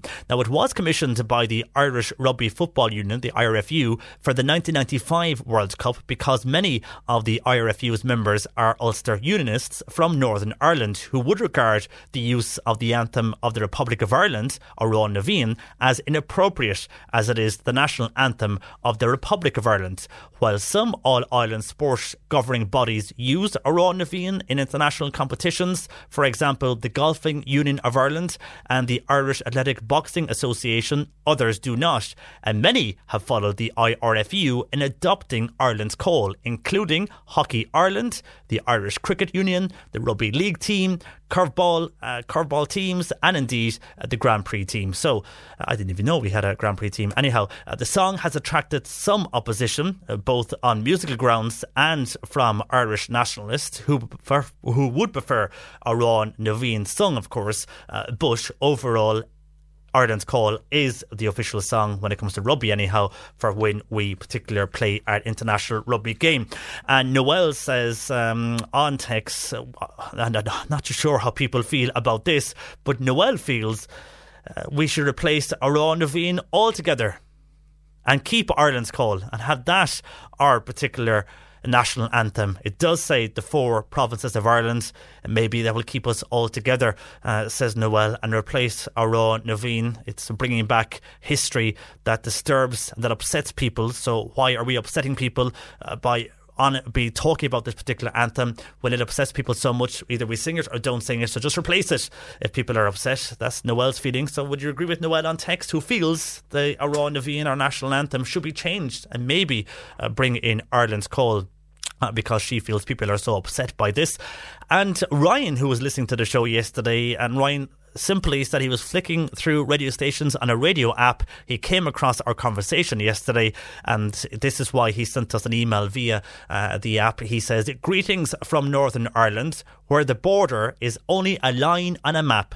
The IRFU is a testament to what people of Ireland can do when differences are set aside and we stand shoulder to shoulder." Good afternoon to you. Bernie takes your comments 1850 333 103, text or WhatsApp 0862 103 103, and keep your gardening questions coming on those numbers. Peter Dowdall will join us after 12:30 answering all your gardening questions. But just back to a number of comments into the show across the morning on various issues. First, on what we spoke about just before midday, and this was Ireland's Call and people's views on the singing of Ireland's Call before our international rugby games, and people had mixed views yesterday and again this morning. But to finish this topic up, Anto in Bantry says, "With regards to Ireland's Call, I've noticed that some of the squad don't sing it at all, but our two adopted Irishmen, Bundy and CJ Stanger, both belted out in full voice. Maybe the others can't sing, perhaps," says Anto in Bantry, just wrapping up our comments and calls there regarding Ireland's Call. Now, on hedgerows, and a lot of people questioning the use of our property tax, and with the 5% increase, it has led to calls on road conditions across the county. And earlier we spoke about some of them, and one texter here has sent in their experience of hedgerows in North Cork, in the Duhallow area of North Cork, and says, "Only for the trucks, the hedgerows would be grown out to the white line. This year I damaged my vehicle from a branch that was 4 foot across the road. Around the Gardaí, they could do nothing, but if I had a bald tyre, they would have no problem in slapping me with 3 points. So then I contacted Cork County Council, and it took 2 weeks to get the property owner to cut the branch. So then I asked the council to organise for the property owner to contact me and pay for the damage, but I got no reply. So the guards don't care, the council don't care, and the property owners seemingly don't care. It's a country of laws and nobody there to implement them," says that particular person on WhatsApp. And we were discussing about the IDA site in Fermoy earlier, and indeed the future of the particular site that lies idle and why we should attract investment into that particular site. And many people agreeing with other callers who say if we go to a particular industry, for example the food industry, that might suit them more to locate in an area of Fermoy rather than attracting financial services who want to be in the heart of the city centre, in glass buildings along the quays in the city. That's where those financial industries want to be, but food industries mainly locate in county towns near a city, but not in the city where they have access to parking and all of that. So with that discussion going on, it led to the discussion of traffic in Fermoy, and it seems, even though the motorway is there, traffic's still very heavy in Fermoy. It always was, but still very heavy, I suppose, especially at a school time and school peak times in the morning and the evenings. as the majority of schools in Fermoy are located in and about one area. So I know that area can get very backed up with traffic. Well, on that, a person here says, talking about Fermoy and traffic, I was there this morning and yes, there is a backlog of traffic up the hill because they widened the footpaths, so the traffic that flowed freely before is now stuck up Barrack Hill. But, this text is saying on a more positive note, I went into Birmingham's gift gallery and what a display. The Christmas Winter Wonderland is in full swing. What a display they have. I have never seen such a fab Christmas display anywhere else. Fantastic. I was on a high when I left there, so it's well worth the visit. So well done to everybody in Birmingham's in Fermoy on your fantastic Christmas display. We spoke earlier to Simon on The Breakfast Show about Christmas. 3 months from today is Christmas Day, believe it or not, 25th of November today, so 3 months time we'll be all somewhere sitting down, maybe a bit too early yet, but maybe you are early eating the Christmas dinner, or you could be coming from the Christmas swim, whatever you do on Christmas morning. Anyhow, you could be also just getting up, but at 12:15 you will be doing something on Christmas Day this day 3 months, and you're probably saying don't depress us now with all of that talk. But speaking of days and Christmas Day, we have to announce also that today, and a lot of people have been on to us, is St. Finbarr's Day, who of course is the patron saint of the Diocese of Cork. So St. Finbarr's Day, and always associated with Gugan Barra as well. So worth a mention as well, as we are talking about Christmas earlier on, and indeed now Birmingham's and Fermoy and their wonderful Christmas display there in Birmingham's. Good to mention St. Finbarr's Day as well today. Now, we spoke about doctors and the waiting list that people are facing to meet their consultants and then in turn to go for a procedure, be that in one of the Cork hospitals or elsewhere in the country. Well, on consultants, that's one thing. We got a lot of calls in from people advising us they are waiting for a consultant appointment and then for a procedure. We spoke earlier with the Consultants Association on what needs to be done to improve the services within the HSC. One of those is recruit new consultants into the health service to reduce those particular waiting periods. But on doctors, away from consultants for the moment, on doctors, there is an issue for a lot of people who wish to go and see their own GP, because Tony is in the Clondroghad area and he says, I'm on a waiting list for my doctor for over a month. He says, I'm on two waiting lists for my doctor for over a month and I've no sign of getting an appointment. But that is quite common at the moment across Cork, where people want to go and see their own GP that they have seen for many years, but because of the demand now on GPs and on local surgeries, there is a waiting list. And if you ring on a Monday for an appointment, you might not be lucky enough to get in. It could be a Wednesday or a Thursday, or it could be the following week. That, unfortunately, is the way it's gone. We discussed that with local GPs as well, and they say because the population is increasing in some of those local towns, but also a lot of GPs are retiring and a lot of younger GPs do not wish to locate to rural towns.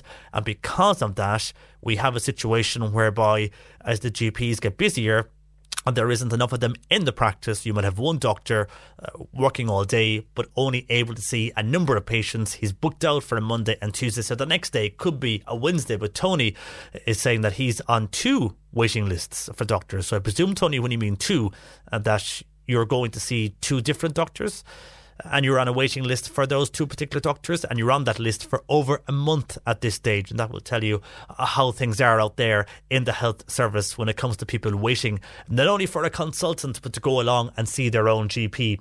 Anyhow, your calls and comments are welcome on that, 1850 333 103, or indeed you can text or WhatsApp 0862 103 103.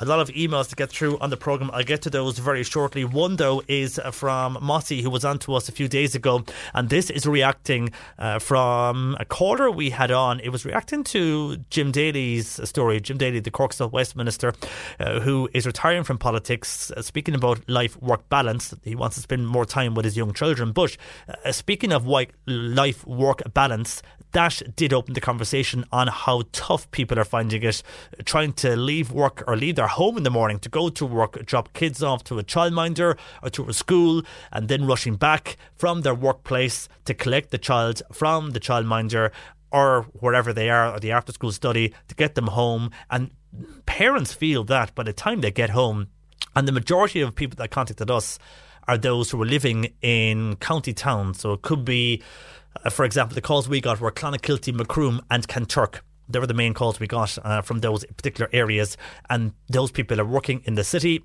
They commute up and down every day. By the time they get home at 6, half 6, they collect their child from the particular childminder. They get home, they have dinner, then the child is continuing on their homework, and they feel they might only really, even though they're sitting with the child while he or she is doing the homework, they only might have an hour or less with their child in the evening before the child goes to bed, and then they catch up on all the housework and everything else that needs to be looked at when it comes to running a household. And many of these are families that both parents are working, but they feel like they're running and racing every day. And one of our callers earlier on this week said that they would love to immigrate to an island where everything was on the island, they could work from the island, and life would be a lot less stressful, because a lot of people are living in these areas. Maybe they're from the particular areas and they want to move back to the likes of Kanturk, Clonakilty and Macroom and live there and commute to the city. Or the majority of reasons is people are choosing to live in county areas because house prices are so high in city areas. Well, because of that, and Mossy heard those particular views earlier in the week, he says, "Hi John Paul and Bernie, I felt really sorry for that family you mentioned from Kanturk on air who get up every morning at 6am, take the child to the childminder and then go to work in the city and not come home till late. They only have a few hours with their children before relaxing themselves and then going to bed. It seems to start all over again for them the following day, which is unfair on them and on many families which are in a similar circumstance to them. I just listening to these situations, I found it very unfair. But there are solutions around these problems, however drastically positive they are.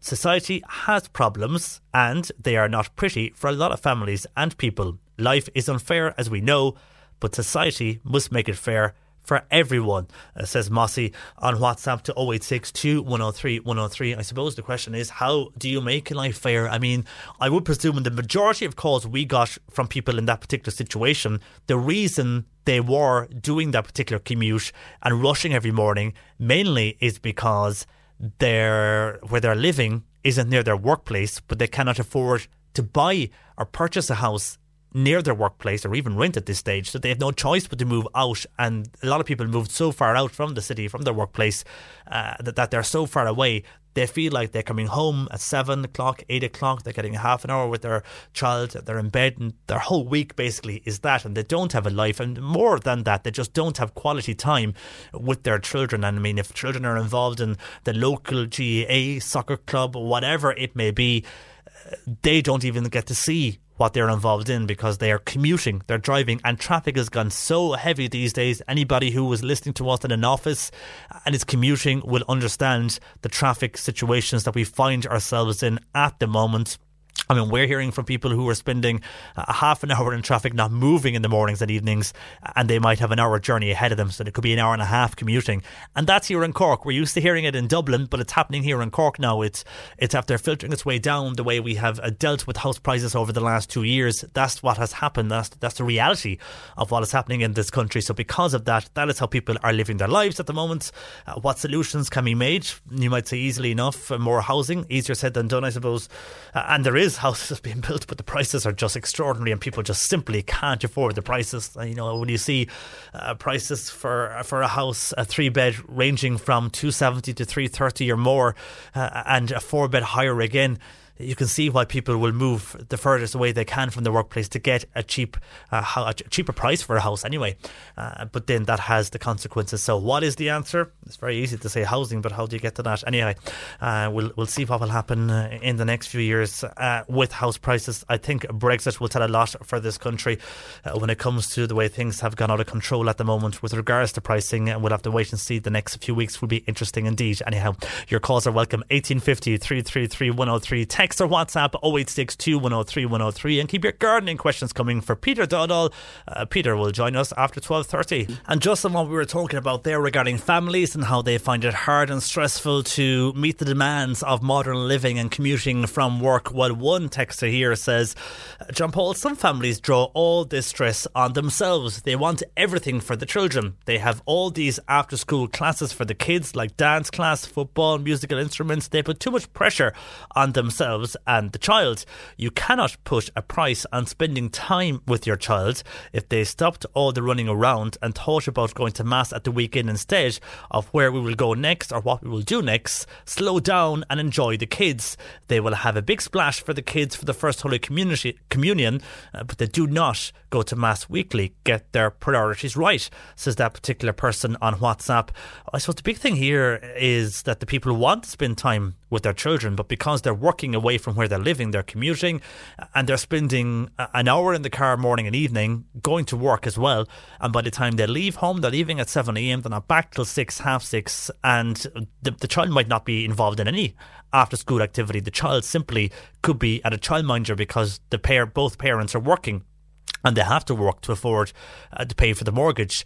And because both parents are working, the child is in the childminder, and then you have a situation whereby they're not back till 6:30 in the evening from the commute, and they feel they're only getting about 2 hours with their child, much of that spent doing homework. So I can see we're coming from there, that some people have their children involved in everything and they plan too much for themselves. But what we're getting is people who actually aren't planning anything and simply are trying to make a living, and it's the commute is basically killing them.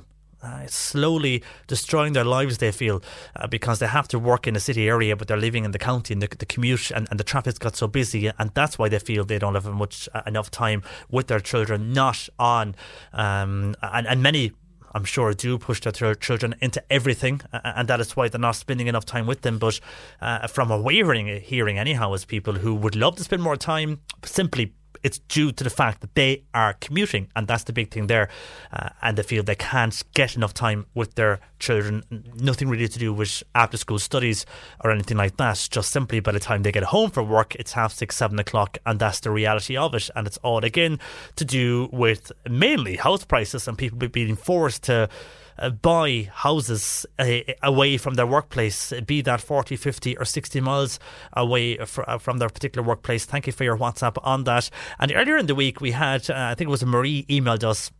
We were reacting to various news stories, and one of them was political. But anyhow, Marie was really commenting regarding Danny Healy-Ray and Michael Collins organising buses, and she felt that if every politician was organising buses, how then could they be legislators if they were organising buses? And she felt maybe they should go into the coach industry if that's what they are into. Well, Sandy replying to that, and she said, I was shocked by that particular Skibbereen woman's remarks about transport for the eyesight operation. I assume she begrudges them treatment or simply just dislikes Deputy Michael Collins or Deputy Danny Healy-Ray for organising the bus. I assume she doesn't like Fine Gael either, as I believe some Fine Gael TDs also organised cataract bus transport, and I'd say fair dues to them, even if they copied the idea from West Cork or Kerry. Well done to them and all those across the country who are now doing this. But I was shocked by that comment that woman made on your show earlier in this week. And another texter regarding the oil, and this is Leah Varadkar, of course, coming out saying that Ireland will no longer drill for oil in the future. A lot of people asking, we don't really have a big oil industry anyhow here in Ireland, even though there was talks of Barry Rowe a number of years ago, but I'm not too sure what has come from that. Anyhow, oil industry chiefs, this texter saying you cannot drill for gas without drilling for oil in Irish waters, I presume. One claimed that Leo either did not know his facts or was engaged in spin when saying Ireland would not license oil drilling, just has drilling. But surely if they're drilling, they will find oil as well, not only gas, as that particular texter. Not too sure how it works. If you're drilling for gas and drilling for oil, do you find both? I have no idea. But just making the point on what Leo said in New York, will he be able to stand over that, says that particular texter. And on climate, and on the issue of climate, and a lot of people listening will say, told you so, told you this would happen, because the ESB is warning that customers will need to be persuaded to use power at off-peak times as the network comes under strain from the increase in data centres, in electric vehicles and indeed in heat pumps. How many calls do we get saying with all these electric vehicles and the government looking for us now to transfer from diesel and petrol to electric, what will happen to the national grid? Well, it seems it's under pressure, and incentives such as time of use tariffs are being considered to encourage householders to put off non-essential jobs until night or other times when demand for electricity is low. But a lot of that is due to people, not too sure how many people are buying electric cars, but because of heat pumps and indeed the increase in data centres in this country and then the electric vehicles, the national grid is coming under pressure. So now new tariffs are going to be introduced, so we are considered to use our electricity at non-essential hours, so do the jobs overnight or when the grid isn't in demand. And a lot of people will be saying, yeah, we knew that would happen. We earmarked that going back a number of months ago. And just want to give a note, and this is from the Liz Lucy Memorial Run, which we spoke about, we interviewed them and we mentioned over the course of the summer. Well, recently the presentation of the monies raised on the 14th of July from the final ever Liz Lucy Memorial Run, they were presented to Marymount Hospice. Anna Mahoney, the volunteer fundraiser for Marymount Hospice, came to Inchiquila to collect the cheque, which they are delighted to say this is a huge amount, and well done to all there in the Memorial Run, the committee there, a great amount of money, because they have raised an amazing €20,660.30. Huge amount of money. Well done to all there in Inchiquila going to Marymount. This brought the grand total over the past 10 years to €152,553. A huge amount of money from the community of Inchiquila on what they have raised with the Liz Lucy Memorial Run. The organisers want to extend the thanks to everybody who contributed to the event over any way in the last 10 years. To all those who donated with baking, sandwiches, spot prizes, everybody is thankful, and indeed even those in the ticket sellers, the tea ladies, the stewards, also to the local organisations who would allow us to use their facilities, like the Hall, Evil Era GEA, and Kilmichael Vintage, and many more as well. So well done. Huge amount of money there from the community of Inchiquila. Over €20,000 raised this year for Marymount Hospice from the final Liz Lucy Memorial Run. And best of luck to whoever sets up something similar there in that area for a charity over the next year. Keep your gardening questions coming. Peter Dowdall, he joins us next answering all your gardening questions. You can call Bernie 1850 333 103 or indeed you can text or WhatsApp 0862 103 103. Peter joins us next. Cork Today on C103. Text or WhatsApp Patricia with your comment 0862 103 103. Gardening on C103 with Bandon Co-op Garden Centres in Bandon, Kinsale and Enniskeen. For top quality plants, advice and value, think Bandon Co-op Garden Centres. C103. And joined by Peter Dowdall, the Irish gardener, as usual on a Wednesday afternoon. Afternoon to you, Peter. Good afternoon, John Paul. How are you? I'm fine, thanks. And the weather, taking a change from last week. Sunny weather, beautiful blue skies, people all out in the garden. And this week, it's plenty of watering anyway has gone on for the garden in the last few days, especially Saturday. Holy God is taking care of the irrigation problem, certainly in the last week. Big change in the seasons. He certainly has. Well, we've a lot of questions in regardless anyway, Peter, of the weather, and we'll start off with this particular one from a person, no name on this, but says, I've got a question for Peter. I've got an old Escalonia hedge, but the bottom half is gone leggy and I want to fill in the gaps. Can I set some slips now, or how do I set them? Also, hydrangeas, where can I set them? Okay, well, if you want, it's the difficult one with the Escalonia. It's a difficult one to answer without seeing it. So a couple of things you could do. You could cut it back in height. Now, that may not be what you want to do, so it may not be practical or feasible. But if you cut it back in height, what you're forcing to happen then is you're forcing the lateral buds, which are the side shoots, if you like, which are dormant at the moment because all the growth is going beyond them, it's going upwards. You're forcing them to come into growth. So you will force it to green up, down, lower if you cut it back in height. So that's the first thing, if that's an option.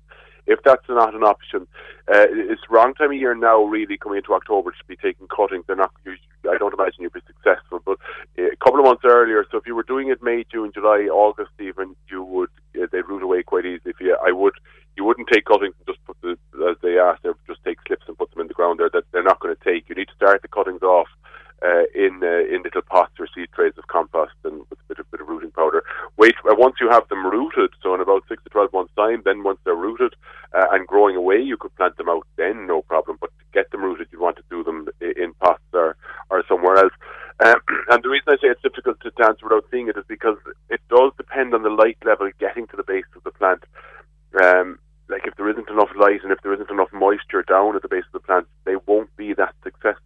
Now, you can buy, obviously, new escalonias and put them in at this time of the year, yes. But again, just depending on the amount of light and moisture down there will determine on how successful you will be. And in hydrangeas, then, what was the question with the hydrangeas? She wants to know, how can I set hydrangeas, and indeed then where can I set them? Well, wherever you want, really. Their ideal location is somewhere semi-shaded, so it's not full sun, but equally not full shade. So semi-shaded and damp, kind of damp moisture-retentive soil is what they love, it's what they enjoy. So if you have an area like that in the garden, you can do it now. You can do plant hydrangeas now. Most of them are grown in pots nowadays, or all of them really. You can plant them any of the 12 months of the year. But I would always err on planting at this time of the year anyway. Planting in the autumn is probably the best time for everything.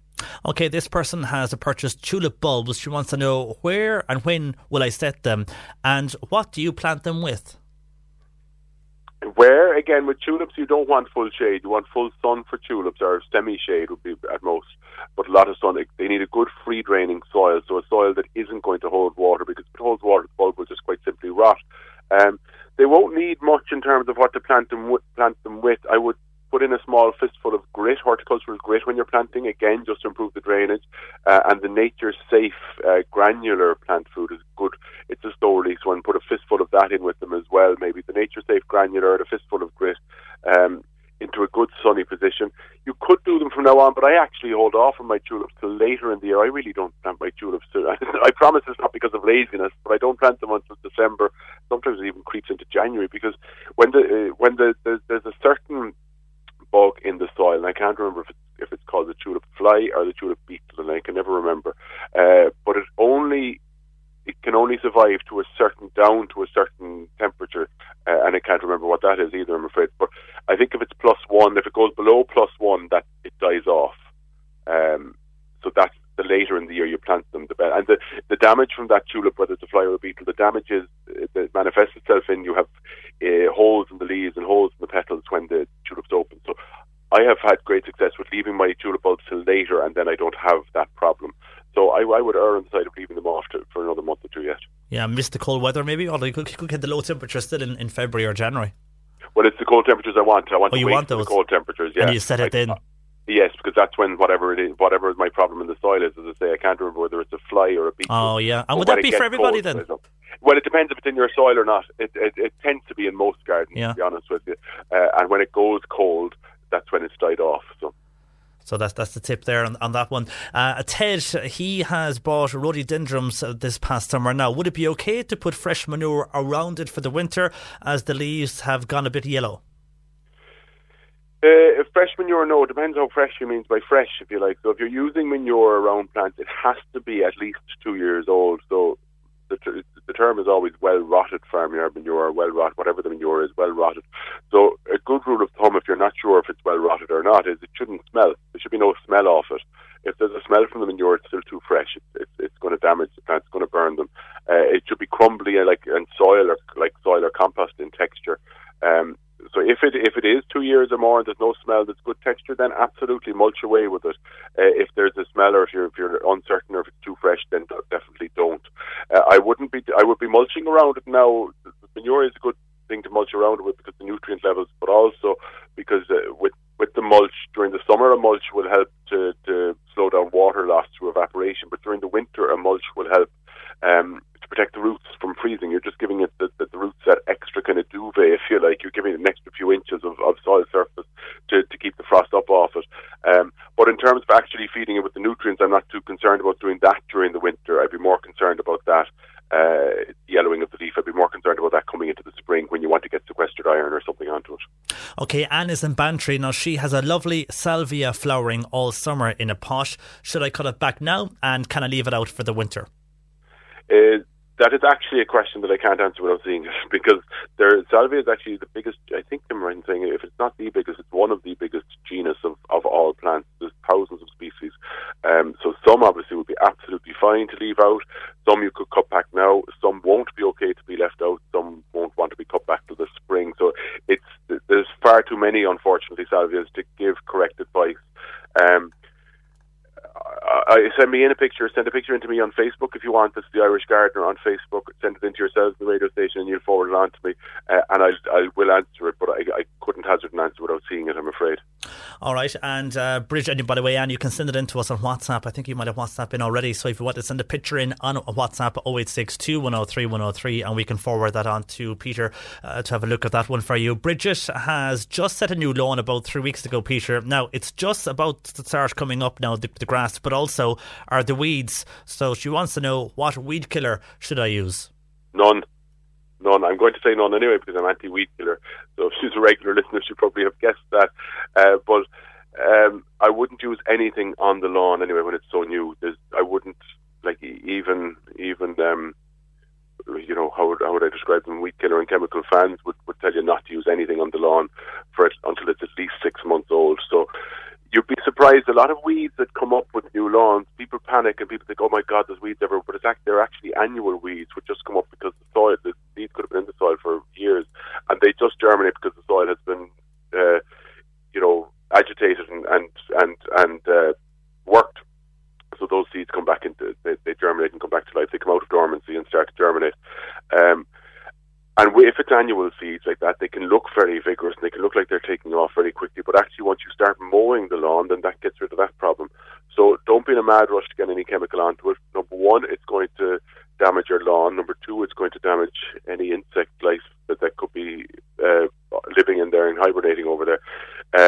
I would start mowing it when it's about 3 or 4 inches high, and the grass that is, and that will hopefully take care of the weeds if they're only annual weeds. If they are perennial weeds, something more persistent like nettles or creeping buttercup or anything like that, you could look at doing that then next year.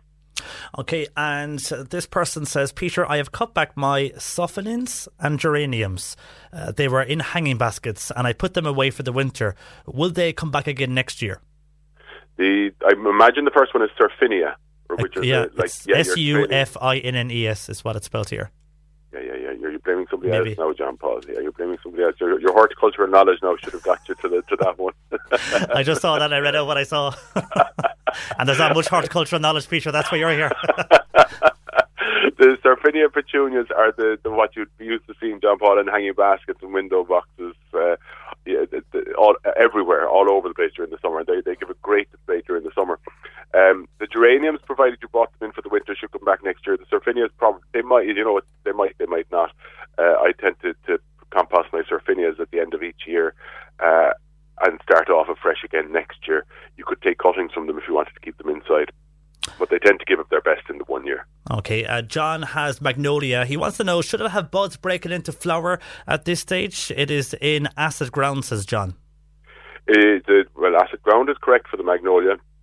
So the magnolia, like rhododendrons, camellias, the same. All those kind of ericaceous acid-loving plants, they're spring-flowering ones, and they set their flower buds now for opening next spring. So yes, the magnolia should be in bud, but it shouldn't be opening up into flower yet.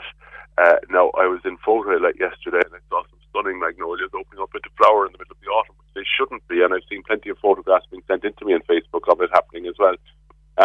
It's unusual, it's not that uncommon, it's not that strange, but they are flowering out of some of them. But for the query, should they be in bud at the moment? Yes. If they're not, then it's probably not going to flower next year. It should have been flower at the moment. No. Okay, Margaret in Band here. She has a laurel hedge. It's very old, this particular hedge is, but it's overgrown as well. So when would be the best time to cut it back? You could cut it back now, end of September. You could cut it back now. I wouldn't go too hard on it now because when you cut it back, you'll be promoting a lot of new growth, and we don't want to promote that much new growth now because we're coming into the time when the temperatures are going to start dropping, obviously, because that new growth would be quite vulnerable to any frost damage. So you could cut it back now, but I would say trim it back. Don't hack it back. That's the technical term, the hack it back. But in the springtime then, end of February, start of March, that's when you could really go at it and give it its hard pruning because you want to encourage new growth then because it's going to green up as the temperatures are increasing. So trim it back now and hack it back, if you like, end of February, start of March. OK, also a texter wants to say thank you, Peter, for recommending Back to Black moss removal. They did a fantastic job, so I would recommend them. So that's that particular texter. John and Liz Gould wants to know, Peter, how hard should I prune back apple trees? They are about 5 years old, and how hard should I cut them, says John and Liz Gould. First of all, I'm happy to very happy to recommend Back to Black because they actually do a brilliant job. He's done a job for me a few times and excellent. Anyway, in terms of cutting back apple trees, again, without seeing it, it's just so hard to say. I can give some kind of general guidelines for it. You want to make sure that there's no crossing branches. You want to keep the centre of your apple tree always kind of good open so that there's good air circulation. Because what tends to happen with apple trees, things like scab and botrytis and mildew, all fungal infections, John Paul, which are one of the things that causes them is poor air circulation in and around the plant. So if there's an awful lot of congestion in the centre of the apple tree and a lot of leaves and branches taking up space, that's very poor air circulation, ideal conditions for infections to get hold. And all this is back to basics gardening, because if we can prevent the disease or the infections coming in the first place, then we don't need to buy any of these nasty chemicals to fix them. So keep it good and open without crossing branches. The other thing is, if a branch is rubbing against another, they wear away the bark, and of course, again, it's like ourselves. If you wear away some skin, again, that's where infection is going to come in. So no crossing branches, good open centre. Reduce it in height by as much as you want, really. But what you want to do is you want to look for fruiting spurs, and this is the bit that's hard to describe on radio. A fruiting spur is like a swollen bud. It's quite different to the other leaf buds because it's quite swollen, it's quite fat. If I could show you, you'd see exactly what I mean, but again, describing on radio is easiest. You want to leave as much of them as possible, and your leaf buds and growing shoots for next year, you want to have buds that are facing out as opposed to in. How hard you go back, it's kind of up to yourself. OK, Peter, and are you out and about this week?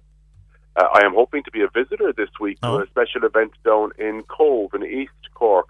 They have the National Flower Festival, which is a fantastic event for floral artists, John Paul. And I look at the creations that these people make, the works of art, literally living works of art. And they're all members of AOIFA, IFA, the Association of Irish Floral Artists, and they have their national show in St. Coleman's Cathedral this weekend. I think it kicks off on Friday to Sunday. So it's for anybody, whether you're particularly interested in gardening or not, or you just like a nice day out or to look at nice things, this is St. Coleman's Cathedral is going to be completely decorated inside. There's a music concert with Amanda Neri, I think, on the Saturday evening. I'm sure it's all on their website. But so I'm looking forward to visiting that and standing in awe at their talent and expertise. Very good. Well, enjoy that, Peter, this weekend, and we'll chat to you again next week. Peter, thank you for that. Peter Dowdall there, the Irish Gardener. You can find him on Facebook, on the Irish Gardener, or indeed on Instagram. And if you missed anything, and I see a few people text again, they sent in questions which Peter answered last week and they missed them. If you have missed a question or missed details, you can just this afternoon, later in the afternoon, go on to c103.ie, click on air, click on podcasts, and you will be able to listen back to all the advice Peter has given this afternoon on the show. Also, if you're on the app, go to the podcast section of the C103 app and you can listen back to all the advice Peter has given on the show today with regarding gardening. So if you have missed your question, or indeed if you've heard an answer to something that you think could solve your particular problem, listen back on the app. You'll get the exact details there, or indeed on c103.ie. That's it from us today. I'm back again with you tomorrow from 10am with Cork Today. My thanks to Bernie Murphy, who produced. We'll chat to you tomorrow morning from 10, where we'll be hearing about the implementation of non-smoking fuels. And a lot of discussion last year about that. It's supposed to happen, hasn't happened yet, but seemingly fuel companies have moved on. The government's to follow. Plus, on investment, more investment needed for Cork. And should Cork be split up to three counties rather than one? That and more tomorrow from 10am. We'll chat to you then. Enjoy your Wednesday afternoon. I'm John Paul McNamara. Imagine the softest sheets you've ever felt. Now imagine them getting even softer over time. That's what you'll feel with Bowl and Branch's organic cotton sheets. In a recent customer survey, 96% replied that Bowl and Branch sheets get softer with every wash. Start getting your best night's sleep in these sheets that get softer and softer for years to come. Try their sheets with a 30-night guarantee. Plus, get 15% off your first order at bowlandbranch.com. Code BUTTERY. Exclusions apply. See site for details. When you need mealtime inspiration, it's worth shopping Kroger, where you'll find over 30,000 mouthwatering choices that excite your inner foodie. And no matter what tasty choice you make, you'll enjoy our everyday low prices, plus extra ways to save, like digital coupons worth over $600 each week. You can also save up to $1 off per gallon at the pump with fuel points. More savings and more inspiring flavors make shopping Kroger worth it every time. Kroger, fresh for everyone. Fuel restrictions apply.